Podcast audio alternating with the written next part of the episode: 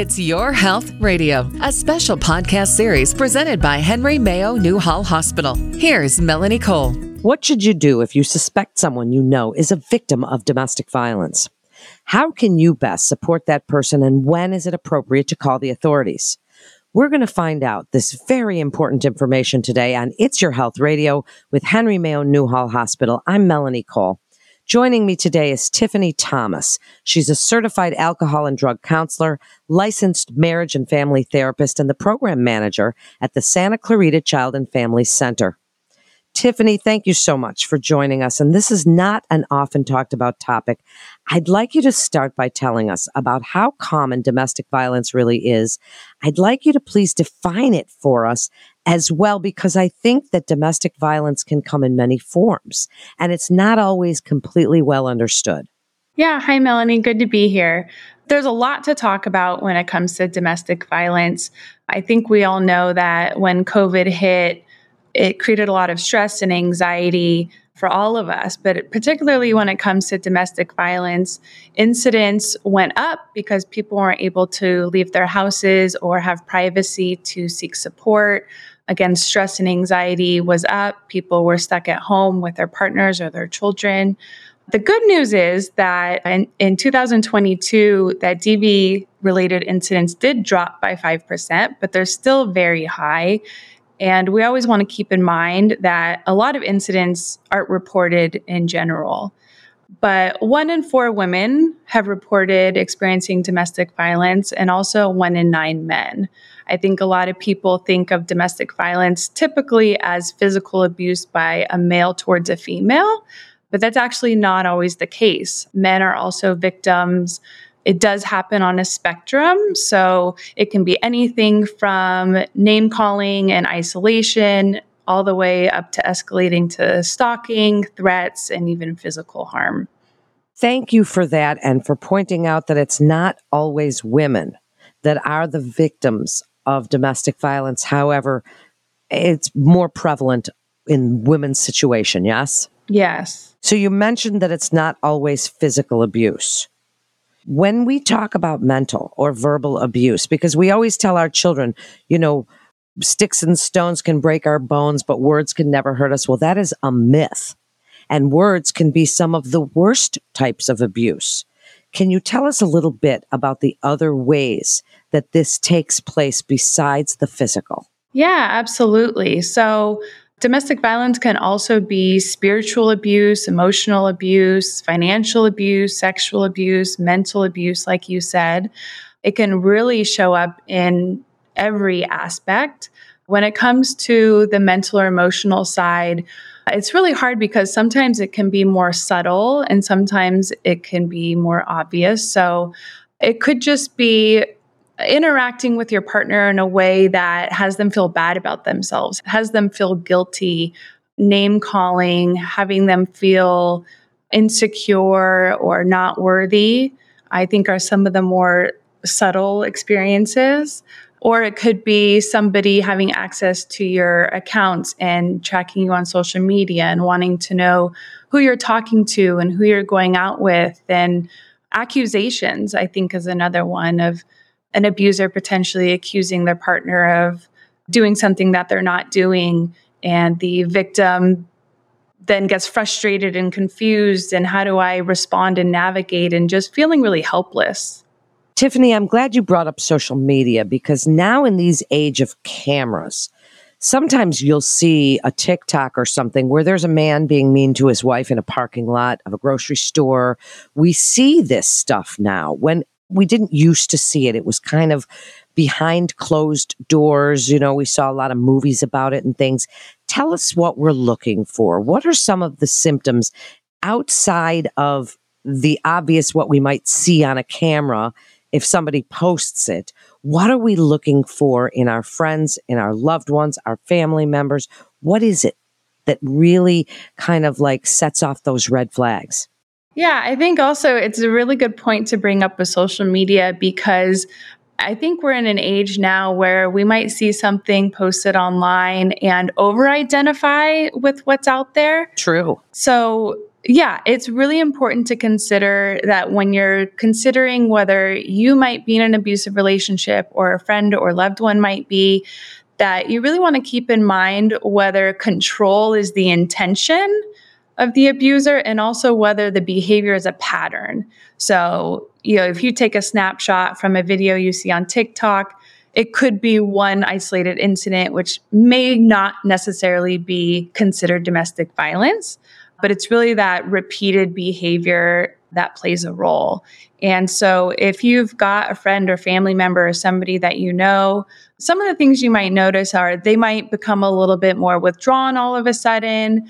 They might seem a little bit less like themselves, a little bit more down, saying that they need to ask permission from their partner. You know, if you want to make plans with them, there might be changes in their appearance. And you might notice that they're putting their partner's needs above their own. So, any kind of changes in someone's behavior, I think, should put you on alert to ask kind of what's going on. So, ask what's going on. Do we do that? If we suspect that a friend or coworker is a victim of domestic violence, what is our next step? Do we ask them?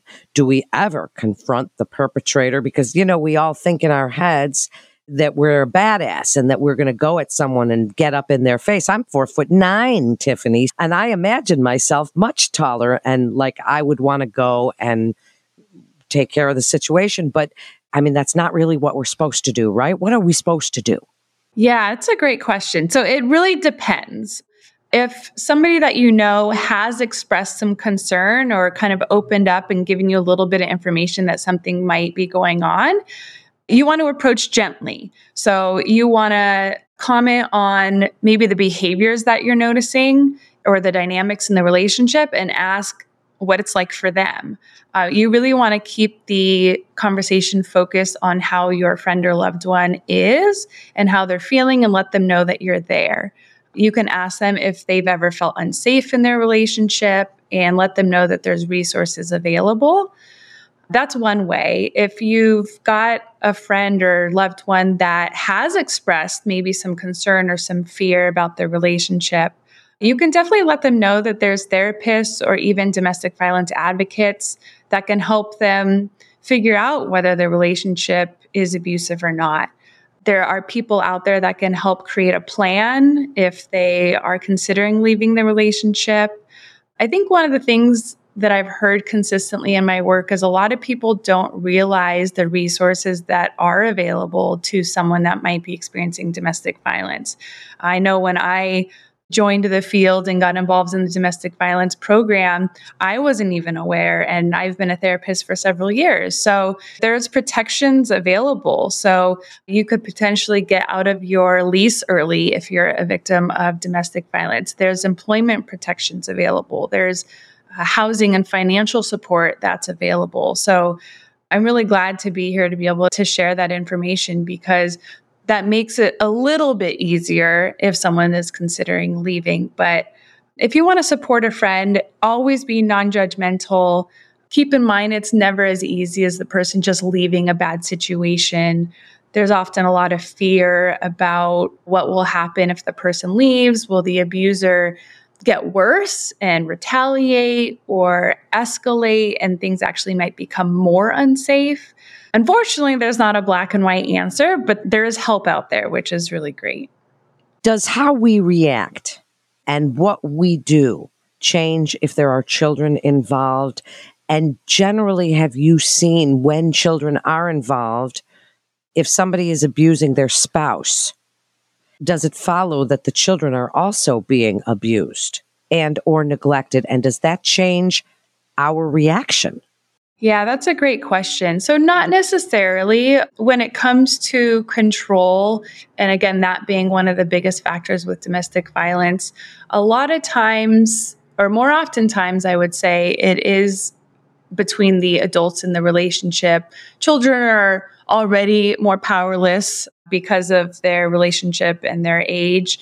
But there are times, of course, when the abuser could be also abusing and neglecting the children. But we also want to think about the emotional impact of a child that may not have any kind of direct abuse, but they're hearing through the walls in the home what's going on with the parents or even witnessing it and keeping in mind that you know the child's safety also is important and also on the other side it's also still their parent right so it's really complicated and there really isn't a one size fits all approach to helping somebody there's so many different factors and that's why it's important to seek out help and guidance on how to best support somebody.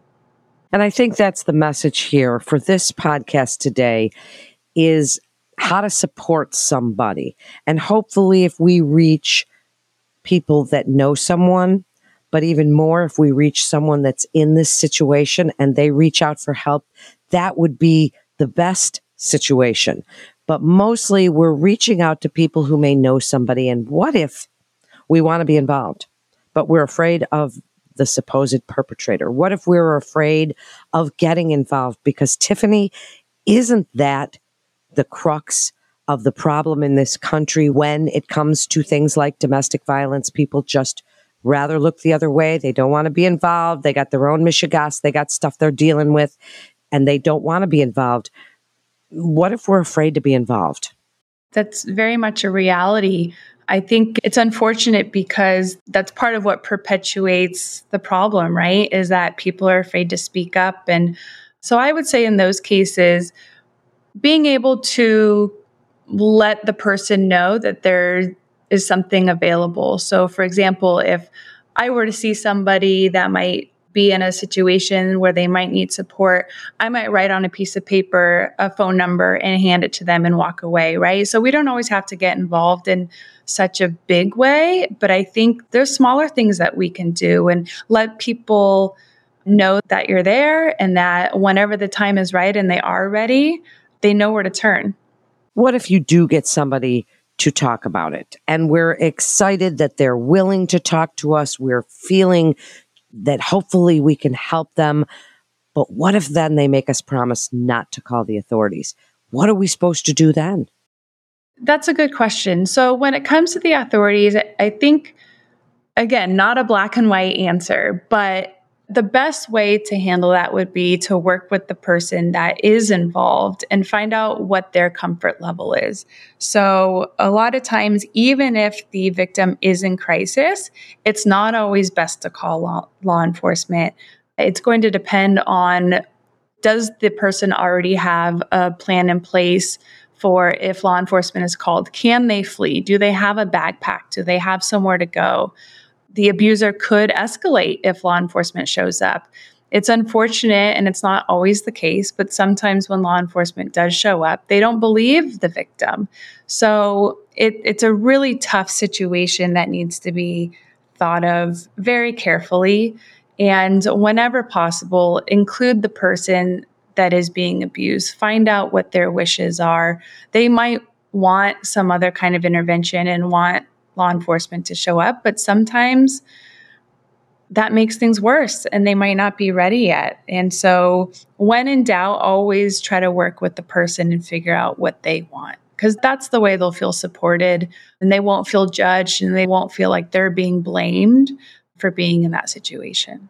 And I think they could even feel that people are, as you say, judging them or that it's kind of being heaped on when they didn't want that.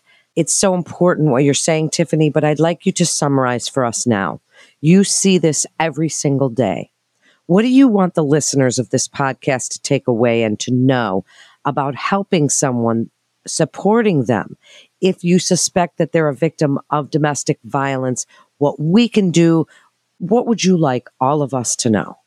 Yeah, I would definitely say there's resources out there again, domestic violence is very much on a spectrum. But think about your relationships. Think about the relationships that your friends and family members are in or that your clients are in, uh, you know, no matter what field you work in. And keep your eyes wide open. You know, see what's going on, see if you notice anything, and reach out. There's a lot of resources out there. Child and Family Center is available, and there's so much information on the internet we hope that there's accurate information as well as we know there's inaccurate information, but do your research and try to not overreact to what's happening. The more informed you can be, the better off, the more collaborative you can be, the best chance you have to help somebody. Thank you so much for this very important information today, Tiffany. And thank you for all the great work that you're doing on behalf of domestic violence victims. But maybe they don't want to be called a victim, but people who are subject to domestic violence, I think may be a better way to say it. Yes. How do you say it? It's really however the person that's involved wants to be identified. Some people consider themselves a victim, some people consider themselves a survivor. So I always like to kind of put that option back on the person and say, how do you want to refer to yourself? Because, you know, going back to the beginning, a lot of the dynamic is about control. So if you can involve that person in the language, I think that's really powerful. It certainly is. And thank you again. And if you or someone you know is a victim of domestic violence, to get help, you can call the Santa Clarita Child and Family Center at 661 259 4357. Or you can call the National Domestic Violence Hotline at 1 800 799 SAFE. That's 800 799 7233 or visit thehotline.org. We hope that this helps someone today. Thank you so much for listening. That concludes this episode of It's Your Health Radio with Henry Mayo Newhall Hospital. You can always visit the free health information library at library.henrymayo.com for so much great information. I'm Melanie Cole. Thanks so much for joining us today.